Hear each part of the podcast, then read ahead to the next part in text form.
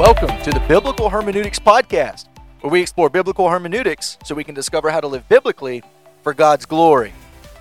Welcome back to the Biblical Hermeneutics Podcast. Today is the second episode of the Biblical Hermeneutics Podcast, where we're going to be covering the question why biblical hermeneutics? I am super stoked to be discussing this as it's so important to me, uh, and I have multiple reasons why it's so important to me, and we'll cover those today. Uh, but it's just it, this this is the stuff that excites me. I just get so excited when we're talking about biblical hermeneutics, which of course is one of the reasons why I wanted to start this podcast. Uh, but we're going to start a multi-part series on why biblical hermeneutics today. And today, I'll be giving my reasons why, uh, why I think biblical hermeneutics is so important. And then in the next few episodes, I'll be interviewing some other professionals in the area of biblical hermeneutics uh, and and why do they think that biblical hermeneutics is so important? There may be some overlap.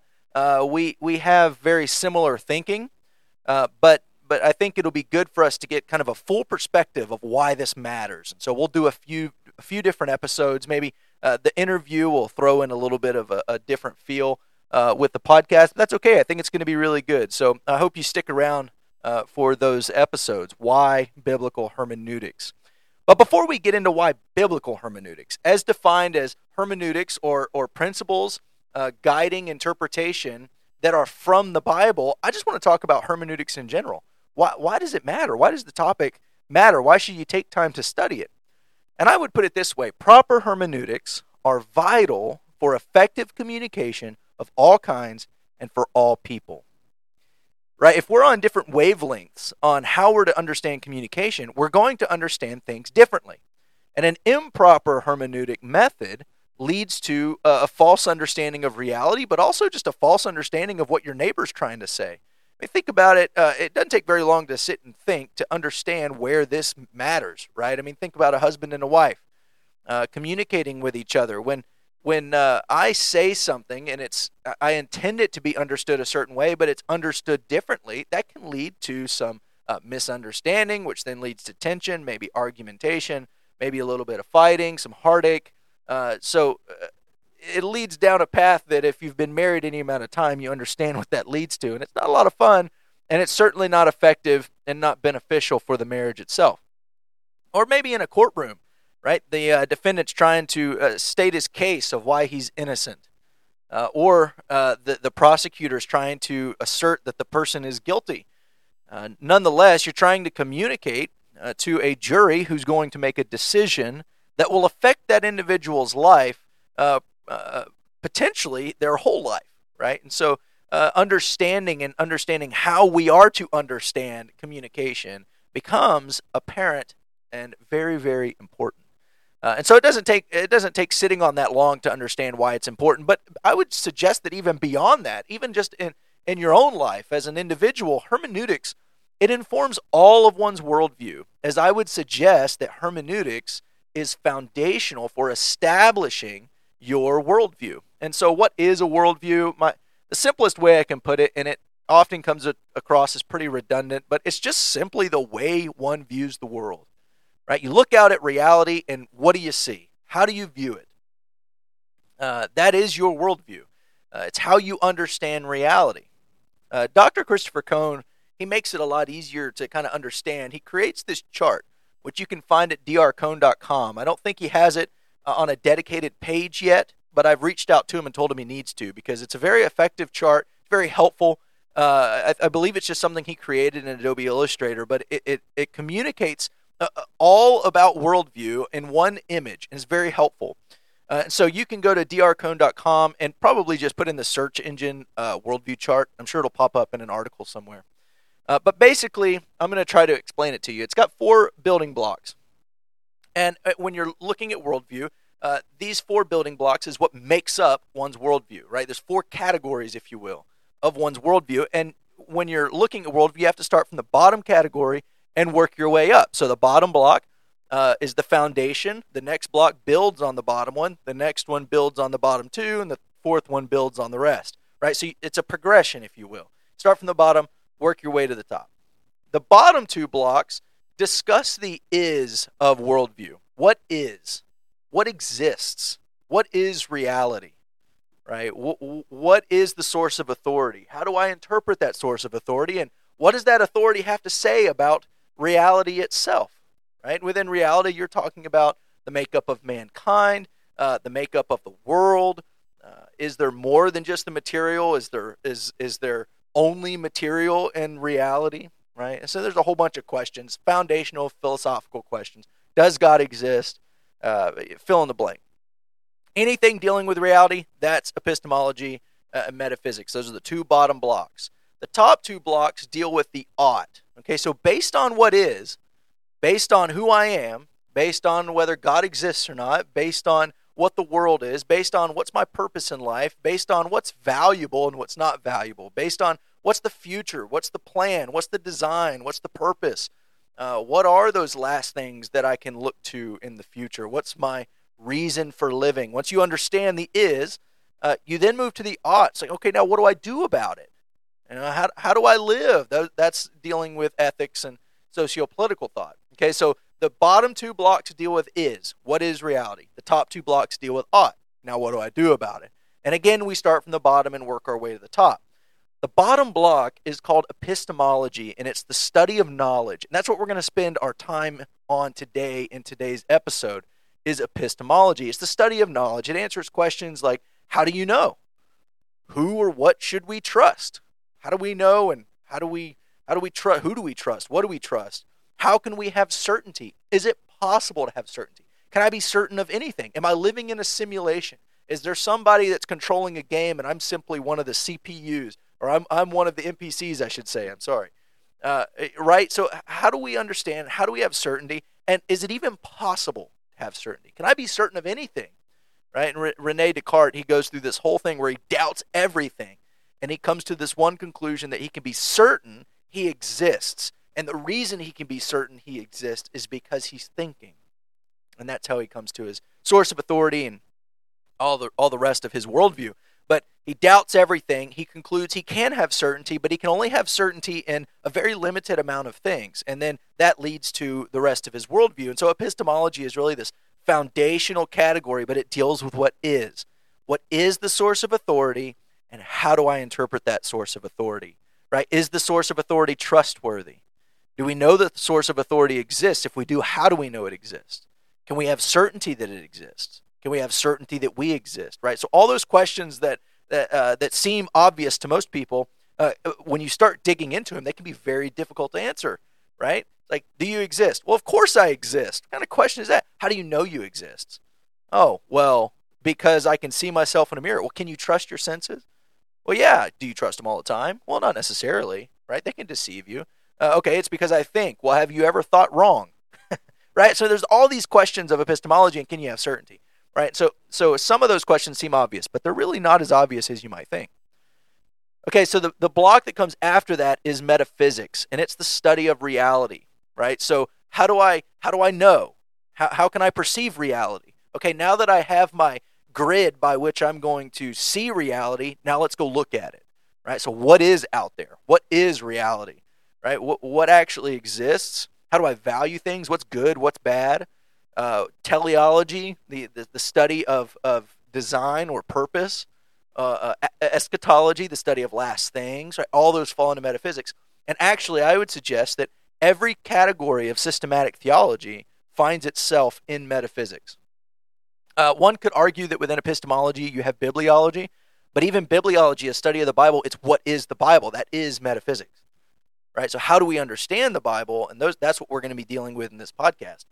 But uh, so metaphysics, what is? That's where all your theology goes. Now, that is the those are the two categories that fall into that is category. But now, what about the ought? Within the ought category, you have two categories, which are ethics, and that is uh, how should the individual act? What ought they to do? And then there's socio-political thought or sociopraxy, and that is how should we act? What what should we do? What ought we to do as a community or as a group? You can take that from the family unit uh, to a whole society. And, and uh, this is where you're going to get one's view of government and what should the government be doing. Right now, we're getting into the political stuff. And this is where most people like to sit.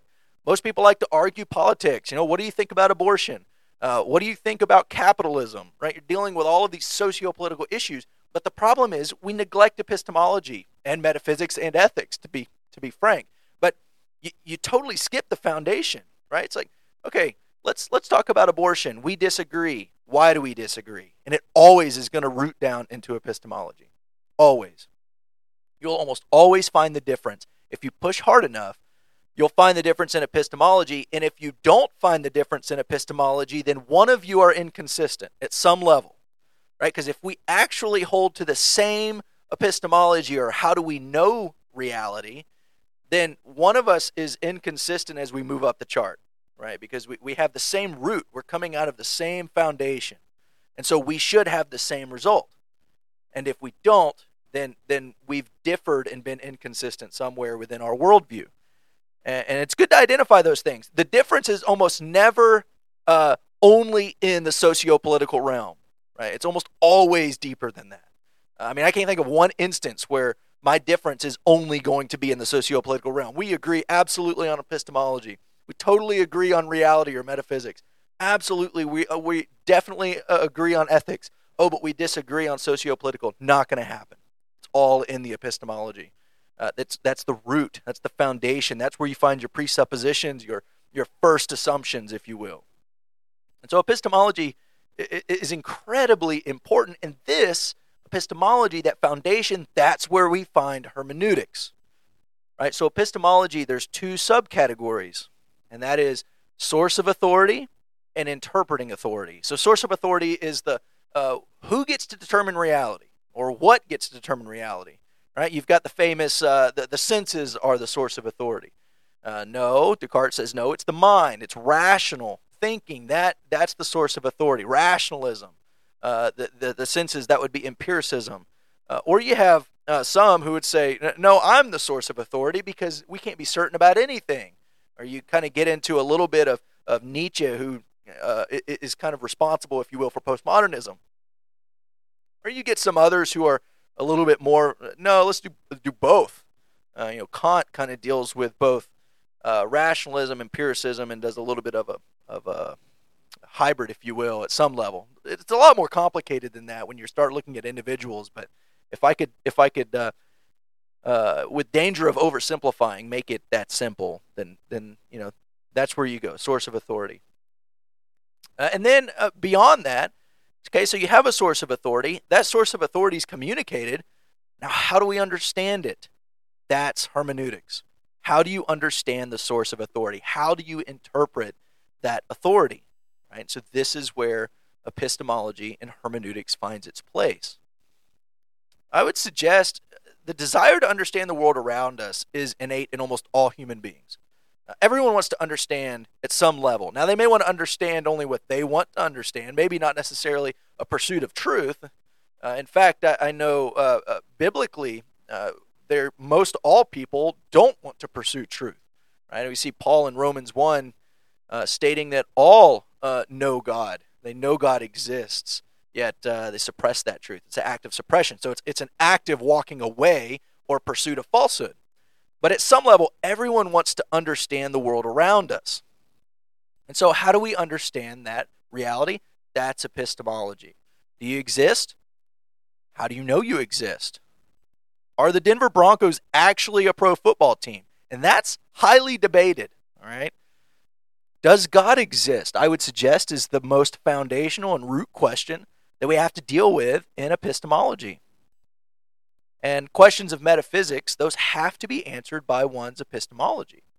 And so it's important to understand reality is what is as established by the Creator. Now, to be transparent, I'm obviously coming from the biblical worldview, or at least I strive to be as biblical in my worldview as I possibly can be, which means I hold to a biblical epistemology, and uh, that includes a biblical hermeneutic. And so, from my perspective, God is that source of authority. As uh, as revealed within the scriptures, he is the source of authority and he has communicated. And so, reality, he has established reality. We see this in Genesis 1 and 2. God is the creator of all things, he created reality. Uh, and it's our job to discover what that reality is, and he's communicated with him. Uh, he's communicated with us. So, whether we understand it correctly, it doesn't change reality. Reality is what it is. But as one is contemplating reality, to answer the questions of reality, one must view epistemology first.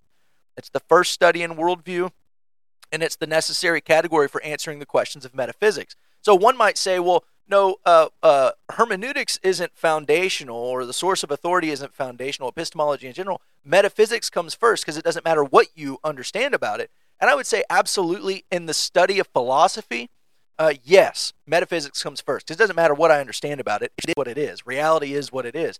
But in worldview, I have a viewer, right? So if I'm studying my own worldview, I am the viewer. Therefore, I have to understand uh, epistemology first in order to establish my worldview. Okay, so there is a viewer, and so uh, epistemology is the most foundational category. And again, within epistemology, you have two categories the source of authority and the interpretation of that authority. So let's talk, uh, getting in a little bit more about biblical hermeneutics here and why it matters. Uh, I would define authority as that which has the rightful say so, right? So they're responsible for the defining the rest of one's worldview. They're, they're responsible for defining reality itself. And so some worldviews would have multiple sources of authority, while others have one. For instance, within the, uh, within the church, you've got the Catholic Church. The Catholic Church would hold to a multi authority uh, uh practically speaking, right? And, and they would hold to this uh, most holy tradition, which is the teaching of the church, which they would argue is based on the scriptures. Uh, they would actually say it comes from the same wellspring of life, I think is the actual wording they use in the catechism. So you have tradition and you have the scriptures. And so uh, they come from the same wellspring of life, if you will, but they're two separate authorities uh, in that they're two different things, right? And so that would hold as a uh, multi source of authority in that worldview. But I would suggest that the biblical worldview places God as that source of authority. And so we'll look at that in just a minute. But I want to deal with one term real quick. It's called fideism. And it's really, I want to deal with this whole concept for just a moment. And the biblical worldview, along with other religion based worldviews, are accused of fideism or starting with faith instead of reason. It's this idea that, that uh, you're basing your whole worldview on something you don't know. You just believe it to be true. But I would submit this every worldview does an original step of faith. And the first step in worldview is necessary, right? So uh, this list leads down a whole bunch of different rabbit trails that maybe we'll get to in the future, but you're dealing with circular reasoning and things like that. But every worldview has an original step of faith. Even the atheistic worldview or a, a materialistic worldview uh, any any worldview that deals with origins, uh, which every worldview does, everyone has to have an understanding of origins.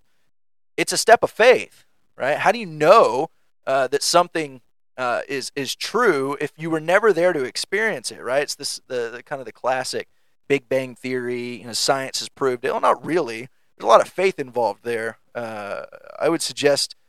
Um, it would take more faith for me to think that everything around me exists without God than it does for me to understand it existing with God. But nonetheless, every worldview starts with a step of faith. There's no there's no avoiding it. Uh, and so the, the the step of faith that I'm taking in the biblical worldview uh, is that God exists. The biblical God exists, and the scriptures tell us the biblical God exists, and the scriptures tell us that we already know it everyone knows the biblical God exists. And to, to say otherwise is an active suppression of the truth. And so that, that's the, that's the uh, position I'm coming from, just to be transparent. And this is my reasoning for God as the source of authority. We see this, uh, we see this in the scriptures, Romans 4.17, Romans 13.1, particularly Romans 13.1, dealing with the idea that all authority comes from God and the government has been given authority by God and they are ministers of God right? So this uh, argument that he is the true source of authority. The other is his basis for authority. I would suggest is found in creation, right? And and that that I'm pushing the line a little bit because one could argue no, the basis of his authority is that he's God, but but walk with me down this path for just a moment. We see in Genesis 1 1, in the beginning, God created the heavens and the earth. He creates all of reality outside of himself. He is not created uh, right? And that's where the argument that authority comes because of who he is, and, and that's true.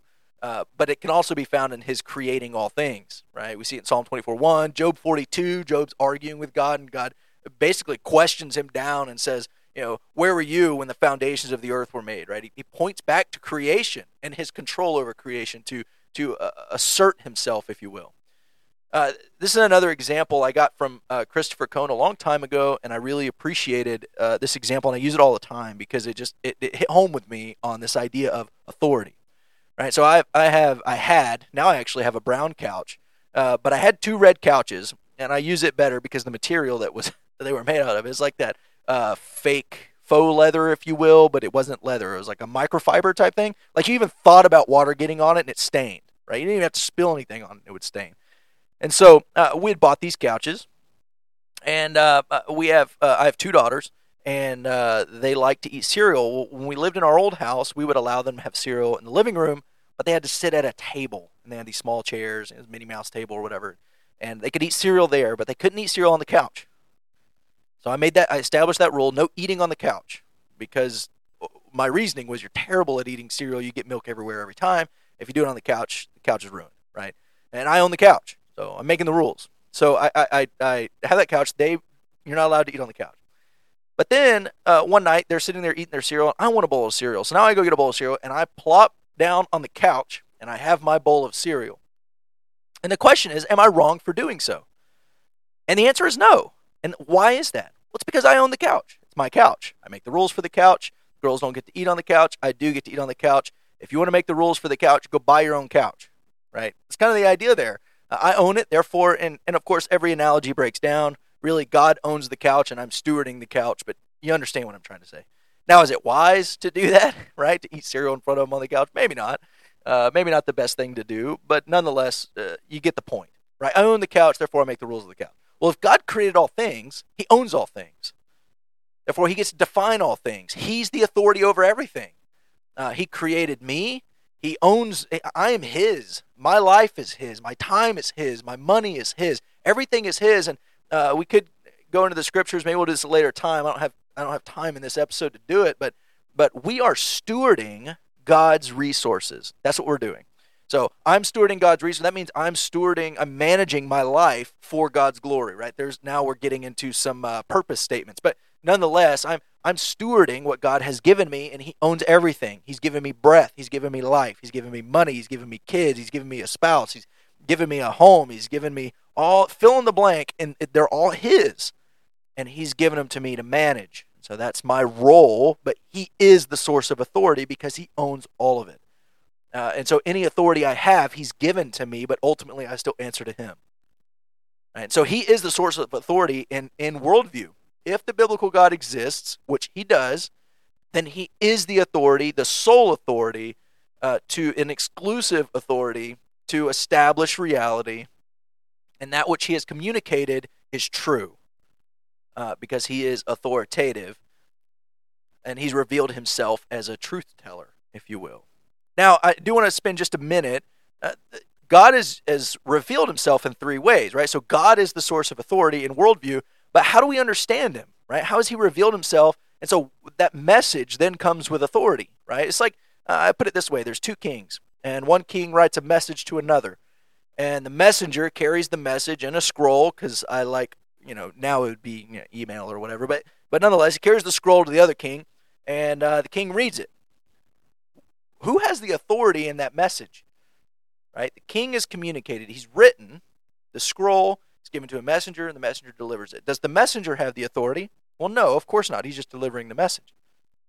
The message carries authority, but what authority does it carry? Is it the message itself, or is it the king who wrote the message? It would be the king who wrote the message, right? The king is communicating. He's simply taken knowledge, he's uh, packaged it uh, using language, and he's delivered that to the other king, right? So it, it carries the king's authority. And so the author of the message the message carries the author's authority. So, as God has communicated, in what ways is it communicated? Because those communications have authority. Okay, so there's three ways that he's communicated. One is general revelation. Uh, he's communicated in a general sense, right? We see this in Romans 1 20 to 21 as he's dealing with creation. Creation uh, reveals God in, in a general sense, in general ways. We can know of his divinity, uh, we can know of his existence, of course. Uh, he's communicated to us and in us, which is a very fascinating thing, which I'd love to spend a lot of time on, but uh, don't have the time. But look at uh, Romans 2. uh, when it's dealing as God is written on our hearts. And so I would suggest that not only is it what we see, but it's what God has put within us as humanity. Very fascinating. Acts 14, 14 to 17, also very revealing on general revelation. But God is revealed through creation in a general sense. Okay, the difficulty with general revelation is have no hermeneutic for it.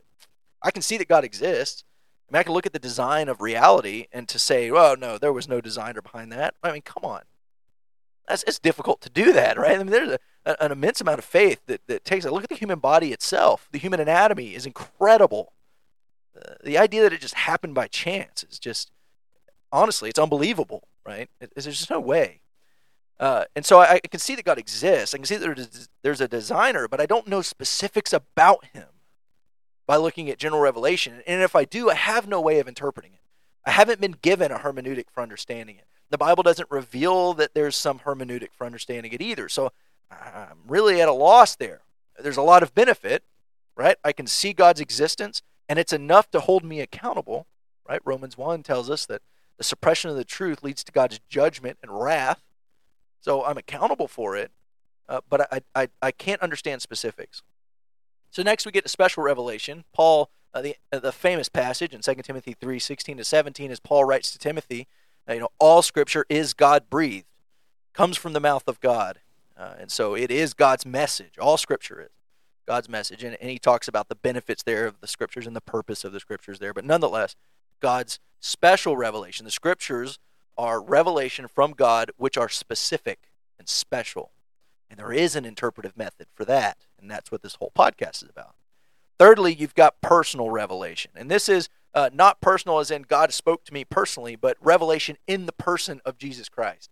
Right? John 1:18 deals with Jesus revealing God himself. You've seen him, you've seen the Father. Uh, Hebrews 1:3, his exact representation, the radiance of God's glory. Colossians 1 deals with uh, the, the image of God in Christ, right? The fullness of God dwelling in Christ. And so we see personal revelation, but again, Jesus isn't walking on the earth right now. And so I can't go up to him and ask him questions, right? How do I know Jesus?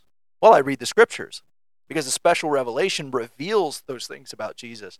And so my, my point with all this is there's three ways in which God has communicated, but there's only one in which I have a particular hermeneutic that defines reality. And the benefit, uh, uh, uh, or God has blessed us in such a way that the scriptures are sufficient, which means they're enough.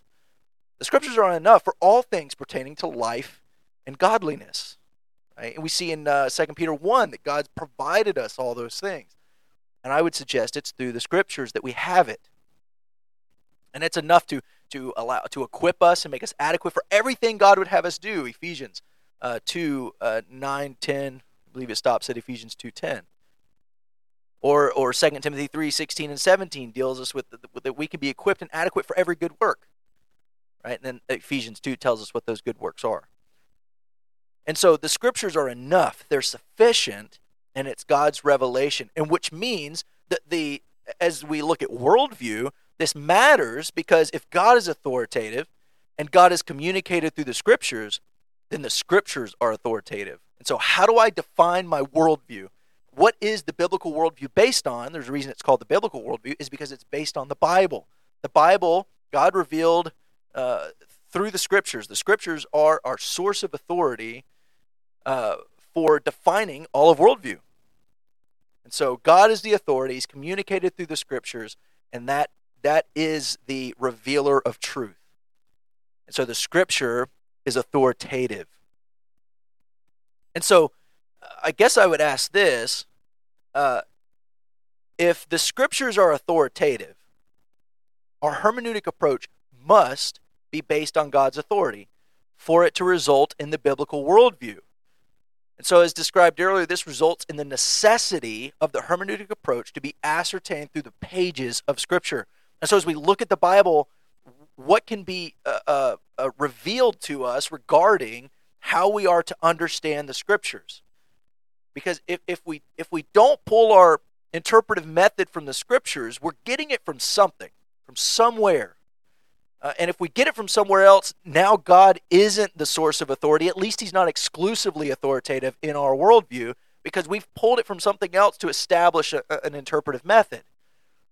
And so we have to get our interpretive method from the scriptures. If we don't, then uh, we're missing the biblical aspect of the biblical worldview, at least in part. And so biblical hermeneutics matters because the biblical worldview matters. And the biblical worldview is established uh, through the scriptures using the biblical uh, interpretive method.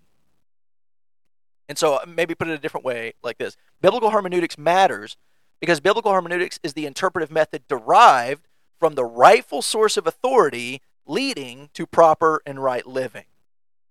Okay, so as, as we look at the Bible as the authority of the biblical worldview, and then we understand it based on a biblical hermeneutic, it leads to right metaphysics or understanding of reality, which then leads us to a proper living as an individual or ethics, and then it also leads us to a proper living as a group or society that is uh, socio-political thought. Right? So it's all it's all based on the biblical hermeneutic, which is based on the right source of authority. And so if we get that wrong, the rest of it's wrong. And I would rather live according to truth, even if sometimes I don't like it, than live according to falsehood uh, and just be living a lie, right? And so biblical hermeneutics matters for that reason. So in the next couple episodes, we're going to have some other uh, professionals, some other uh, scholars in on the discussion, talking through this idea of why biblical hermeneutics. I know in this podcast, this episode, it was a lot of information. I'm going to try to keep that up. Uh, I, I want uh, to have I want it to be full. I want each episode to, to, be worth listening to because you get a lot out of it. It's rich. Uh, I mean, it, it, would delight me if you had to listen to it twice because there's just so much there, right? So, so that's kind of my that's what I'm striving for. I want it to be full, I want it to be educational, and ultimately, I want it to be beneficial to you uh, again as we strive to live rightly, uh, glorifying the Lord in all we do. So, look forward to seeing you next time. Until then, have a wonderful time, and uh, I'll see you then.